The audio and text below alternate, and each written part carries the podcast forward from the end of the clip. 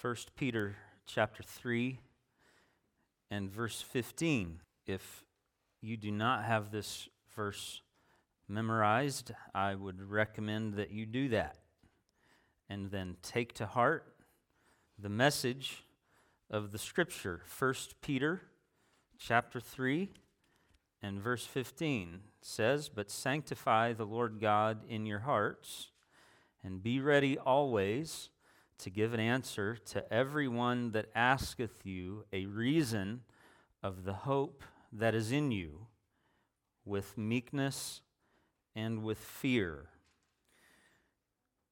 There are a few things that I learned in Bible college that were driven home so well that they stuck, and I've remembered them easily ever since. Um, those were the things that were repeated, repeated, repeated, and just drilled in until they're so ingrained that they become just a part of, you're almost a part of your body. One of those things is the scripture verse from Psalm thirty-four one. Had a good uh, professor that taught us, was encouraging us to maintain a good attitude and and uh, be positive and and uh, not to be grumblers or complainers. And so he taught and spoke extensively on Psalm thirty-four one that simply says, "I will bless the Lord at all times. His praise shall continually be in my mouth." And he taught us to, to say that to ourselves and to change the emphasis around on different words and, and say, "I will bless the Lord at all times. I will bless the Lord at all times. I will bless the Lord at all times." And all of those, all of that repetition, it just kind of settled in to where um, every once in a while still, when something happens that it seems like life isn't going our way, I will think of Psalm thirty-four one and try to say, "I will bless the Lord at all times. His praise shall continually be in my mouth." Another one of those things that was taught to me in... Uh, If I remember correctly, the class was called Christian Beliefs. In some colleges, it may be called something like Foundations of Faith or something like that, but they're just very basic, uh, fundamental doctrines of the Christian faith. And I believe almost from the very first day we were told in that class uh, that the reason we believe Christianity is true is... Now, does anybody want to take a stab at that?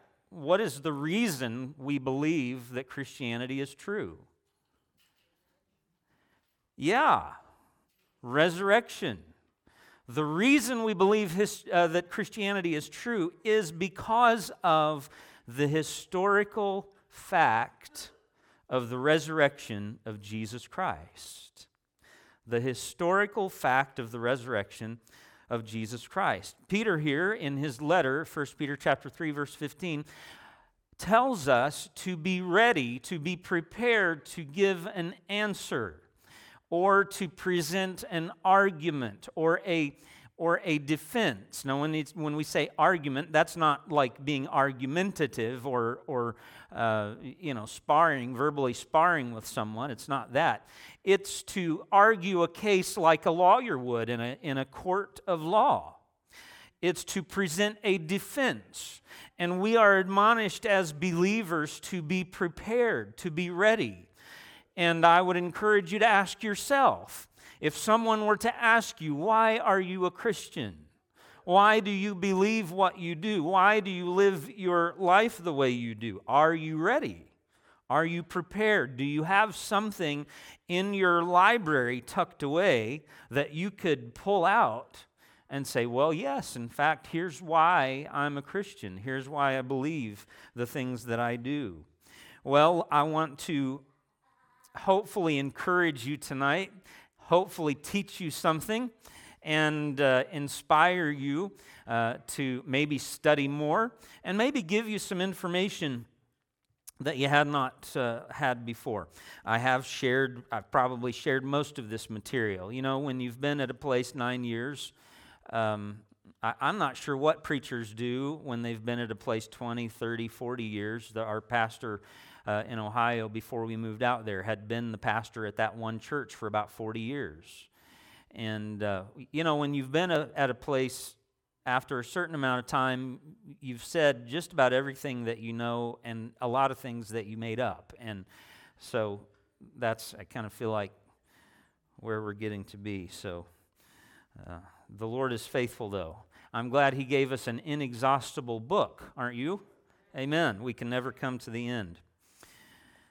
So focusing especially on the resurrection of Christ and the reason that we believe Christianity is true, being the historical fact of the resurrection of Jesus Christ.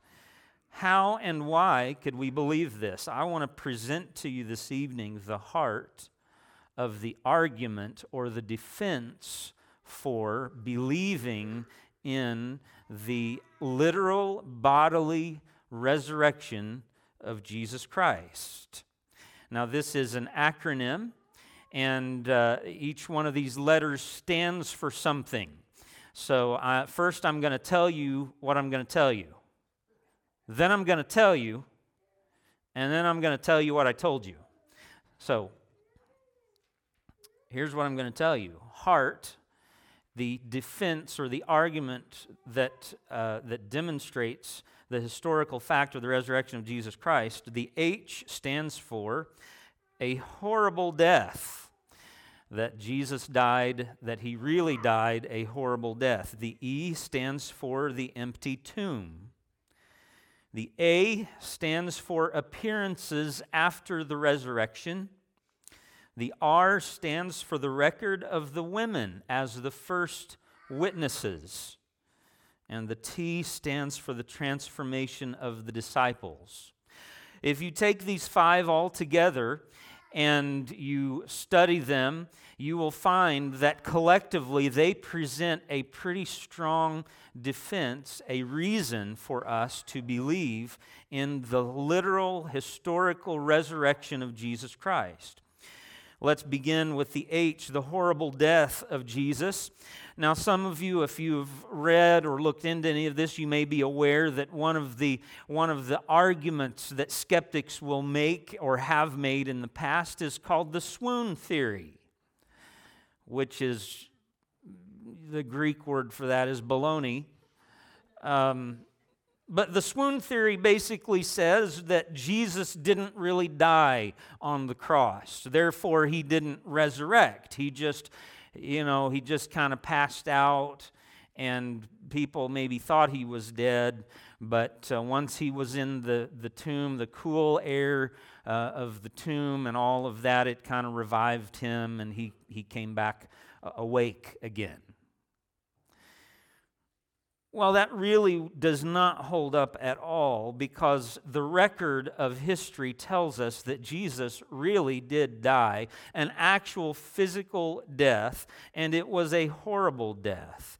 It was a death that would have involved heavy loss of blood. We read in the Scripture, almost in passing, that how Pilate had Him scourged, and and uh, it was not uncommon for men to die simply from the loss of blood that came as a result of the scourging. It was a terrible, terrible uh, punishment to go through. And uh, it, it it was such that it was uh, both both sides of the body. If I understand history correctly, the the uh, the wrists would be bound together and up above the head, attached to a post, so that all of the skin was stretched taut and tight. There there were the whips that were used had multiple uh, lashes with heavy weights on the end, and occasionally they would be drugged through some kind of sheep's blood or animal's blood, and then run through uh, broken pieces of pottery or glass or something like that. So there would just be extra uh, extra material to grab and bite into the flesh. horrible, horrible, heavy loss of blood. We also know from the record of Scripture how when the soldier came around to pierce the side of Jesus, that it says that blood and water flowed from his pierced side. And this is an indication that what was actually pierced was into that, uh, if, I, if I'm remembering correctly, the pericardial sac, that area around the heart, was actually punctured. And, and, and in a way, Jesus had a broken heart, almost literally. We also read from Scripture that his legs were not broken.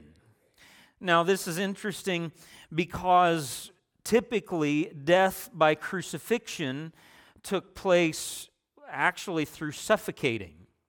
The position that a crucified man would have to hold would be such that the weight, his entire, the weight of his body would be held by the nails through the wrists, and then the, the nail through the feet, the feet placed one on top of the other. And it was in such a position that the pressure on the lungs and the torso made it to where you could not get a, a breath of air except for maybe a very shallow breath. And if, if, the, if the man wanted a deep breath of air, he was forced to push himself up on the nail through his feet until he could make enough room to get a breath, and then he would sag back down.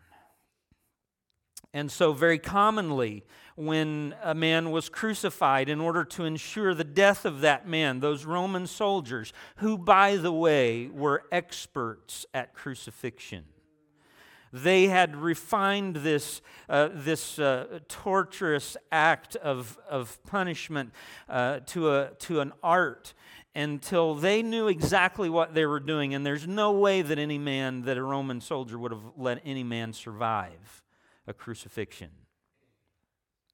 But commonly, if if they were to if they were tired of waiting, it wasn't common for men to hang on crosses, sometimes for days at a time. If they were tired of waiting and they wanted those men to die quicker, they would simply come along with a mallet and break their knees, break their legs, so that they could no longer use their legs to push themselves up to get the breath of air. And Scripture tells us that Jesus' legs were not broken. Another interesting thing that we read uh, from Scripture in the Gospel of Mark, chapter fifteen, is about the interaction of some of the some of the uh, religious leaders when they came to ask for Jesus' body. In Mark chapter fifteen, verse forty-two, it says, "When evening had come, since it was the day of preparation, that is the day before the Sabbath, Joseph of Arimathea, a respected member of the council, who was also himself looking for the kingdom of God, took courage and went to Pilate and asked for the body of Jesus. Pilate was surprised to hear that he should have already died, and summoning the centurion, he asked him whether he was already dead.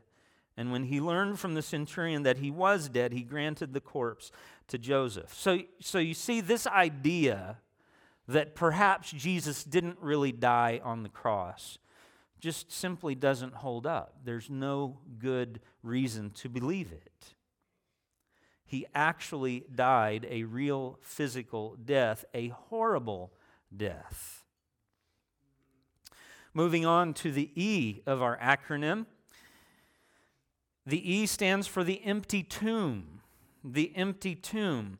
If you'd like to follow along, you notice the Scripture in Matthew chapter twenty-eight, verse eleven, says this: "While they were going, behold, some of the guard," that is the guard who had been at the tomb of Jesus, "they went into the city and told the chief priests all that had taken place.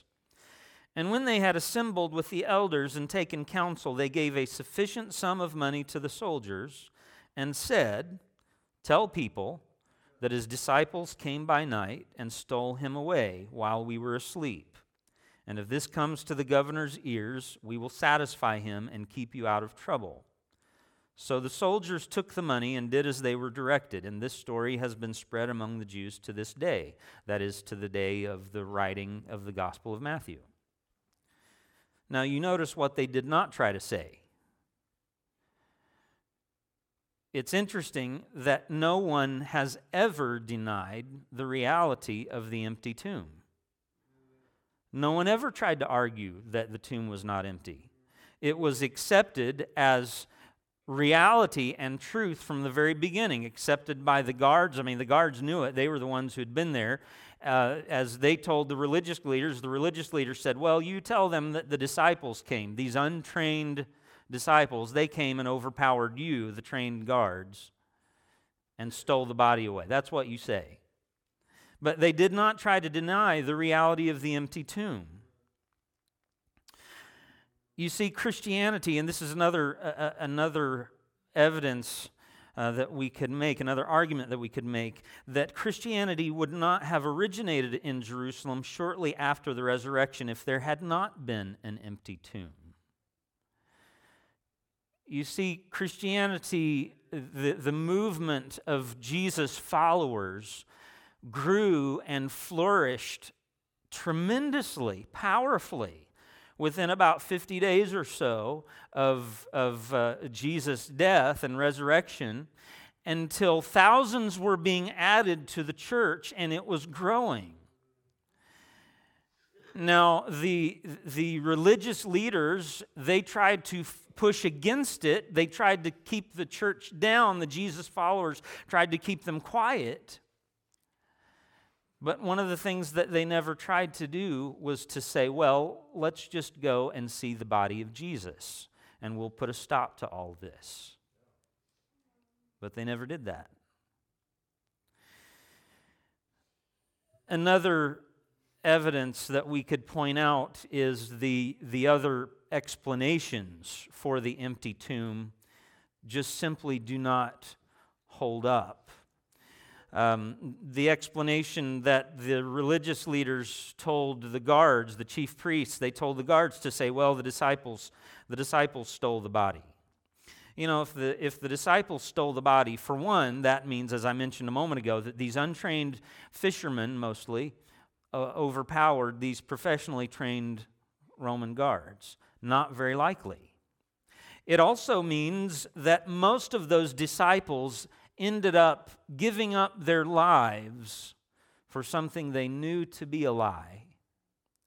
Because you see, all of G, almost all of Jesus' followers ended up dying a martyr's death, some of them a very horrible death, similar to the way Jesus himself died.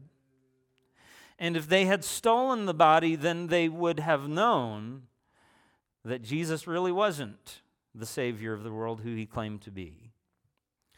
Now, there have been people who have died for things that they believed to, to be true but were not. But nobody in their right mind would ever die for something they knew to be a lie. Another possible explanation is that the authorities removed the body. Again, I kind of mentioned this uh, in passing a moment ago. If the authorities, either the Roman authorities or the Jewish religious leaders, if they had taken the body, then they would have been quick to produce it for everyone to see in order to disprove what the apostles were preaching and teaching. When Peter and John and the other disciples, when they were preaching in the temple and, and uh, talking about Jesus and and and really almost pointing a finger in their faces and saying, this Jesus whom you crucified is now risen again, they would have been quick to put a stop to that because they didn't want their work to continue, but they never did produce the body. Again, another possible explanation for the empty tomb is the swoon theory that I mentioned a few moments ago, uh, which, as we said, doesn't really make sense because the Romans were professional uh, at their jobs. They knew exactly what they were doing. And the problem, the other problem with this is, if Jesus really didn't die on the cross, but somehow survived crucifixion and the cool air of the tomb revived him, he, what kind of condition would he have been in? He would have been in an extremely weakened state, a, a wasted and ruined man who needed a doctor and lots of time to heal. Not in any sense the kind of leader who could convince his followers that he was the Lord of life and victor over death. He would not have inspired a following at all.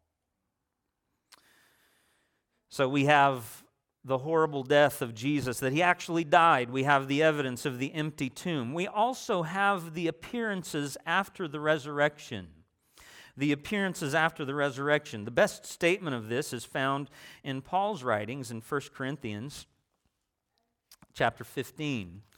First Corinthians chapter fifteen and verses three through eight.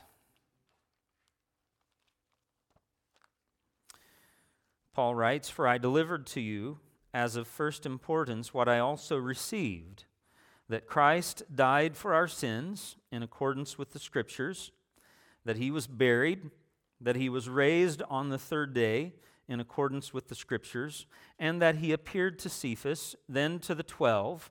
Then he appeared to more than five hundred brothers at one time, most of whom are still alive, though some have fallen asleep. Then he appeared to James, then to all the apostles. Last of all, as to one untimely born, he appeared also to me." You may remember that according to Jewish law, it required at least two witnesses to establish truth, v- uh, valid truth in a court of law. Well, Paul here is saying if you want to establish the veracity of the claims of Christ, that he really died and rose again, then there's plenty of people that you can talk to. And he goes through the list. He talks about uh, Cephas or Peter. He talks about the twelve. He talks about an occasion where Jesus appeared to five hundred people at one time. They all saw him. They all saw him. Now, this list is believed to be dated at around A D fifty-five, which is only about twenty to twenty-five years after the resurrection. This addresses another, uh, another possible argument that skeptics might make. Uh, some will say, well, the, the resurrection of Christ and all of this that took place, that was those were stories that developed and built up over hundreds of years of time, and and as the story got told, you know, it was like a fish story, that the fish was this big and then it was this big and it just kind of kept growing, and that's what they many believe about Jesus and his his resurrection, that it was just a legend, a myth. But historians tell us, people who study such things, is that the the earlier the evidence is dated, the less time there is for legend and myth to develop. And this being only twenty to twenty-five years after the resurrection is not nearly enough time for, for myth or legend to grow. And in fact, Paul himself points out that though a few of those witnesses have fallen asleep, meaning they've passed away and you can't talk to them, he says there are still plenty who are alive that you can go talk to yourself that saw Jesus after his resurrection. We read the gospel records, and, and the gospel records tell us about others uh, who saw Jesus after his resurrection. One example being the disciples on the Emmaus Road that we read about in Luke chapter twenty-two. Those men who, who were walking along and so disheartened and discouraged over the death of Christ until Christ appeared and walked with them, though they could not recognize him. And later on, after they'd walked together, they came to their destination and they broke bread with Jesus. There was something about the, I believe, something about the way Jesus blessed the, the breaking of the bread and shared with them that it triggered something in their minds. And then Jesus disappeared and they realized who it was. And they said, "Did not our hearts burn within us as he walked with us by the way and he opened to us the Scriptures?" And they knew that was Jesus.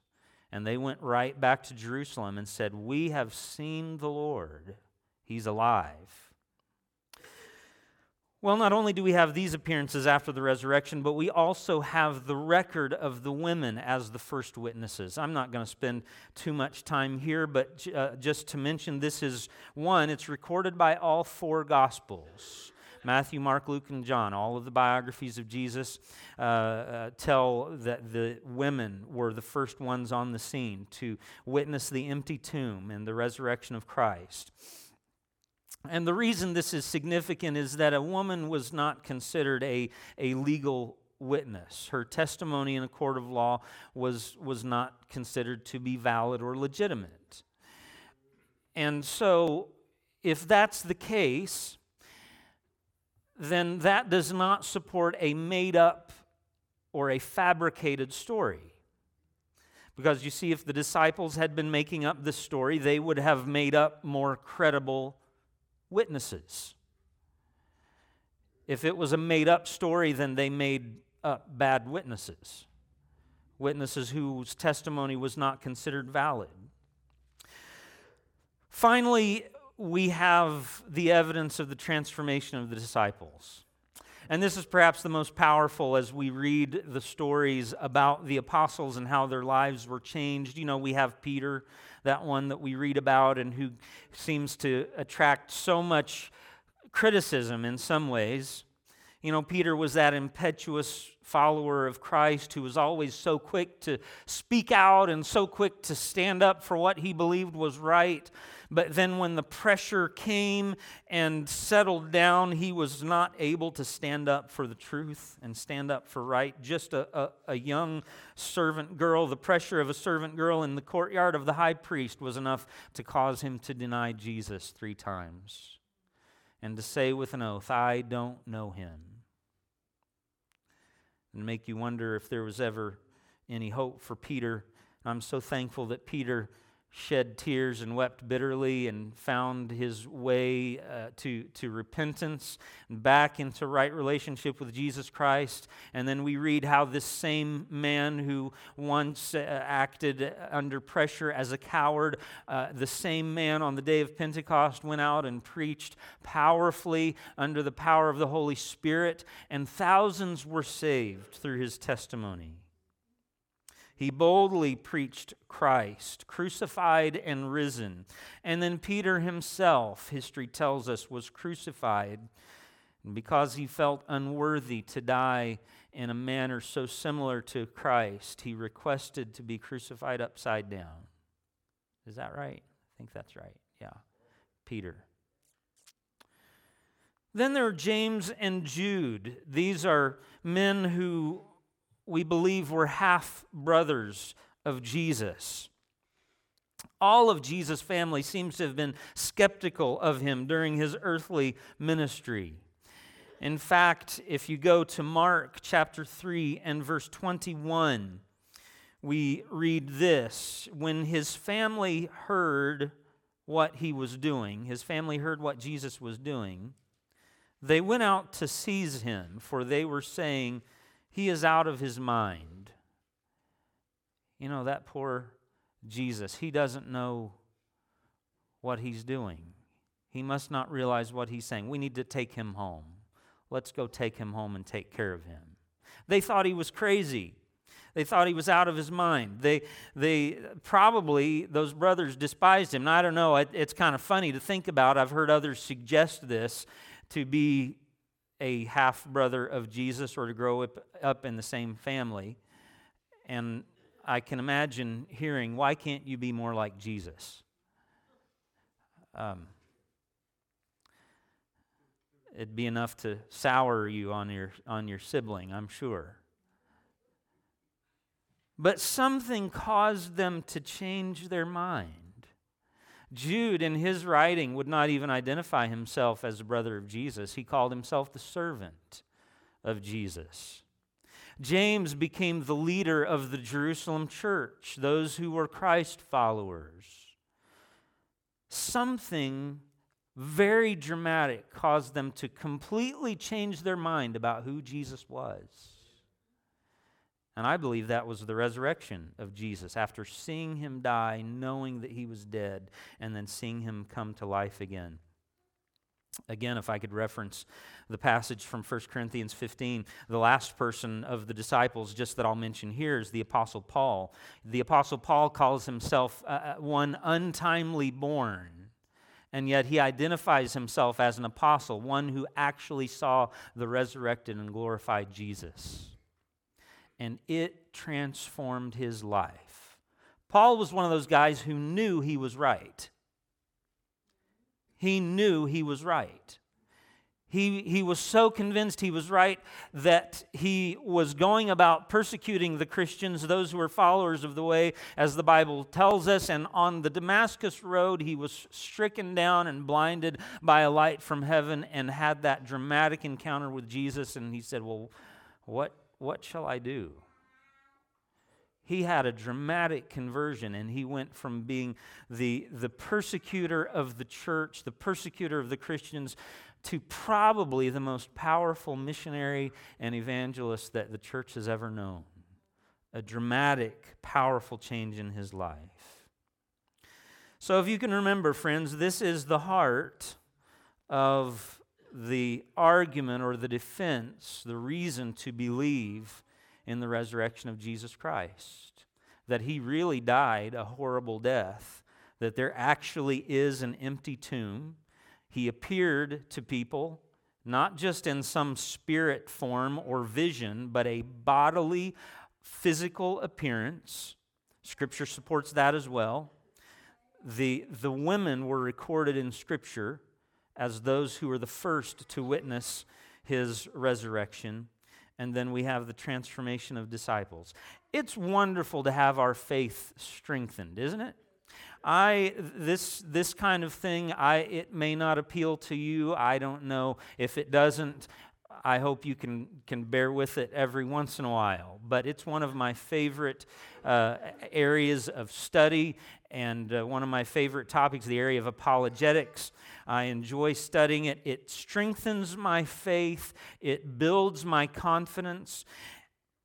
But more than that, It's, it is good to know we have reason to believe, but the best of all, friends, is when we meet the risen Jesus for ourselves, and we know that he is a living reality in our own heart and life, not just what he can do, but to know that he has transformed and changed my life, and faith in him still results in a changed life. Amen. Let's stand together, please.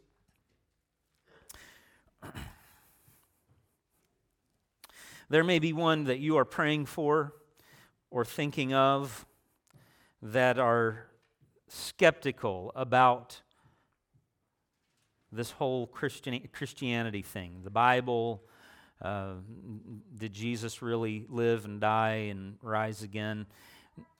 Maybe there's somebody like that. I, I want us just simply to join together and close in prayer just for a few moments. Pray for those that we know need Jesus.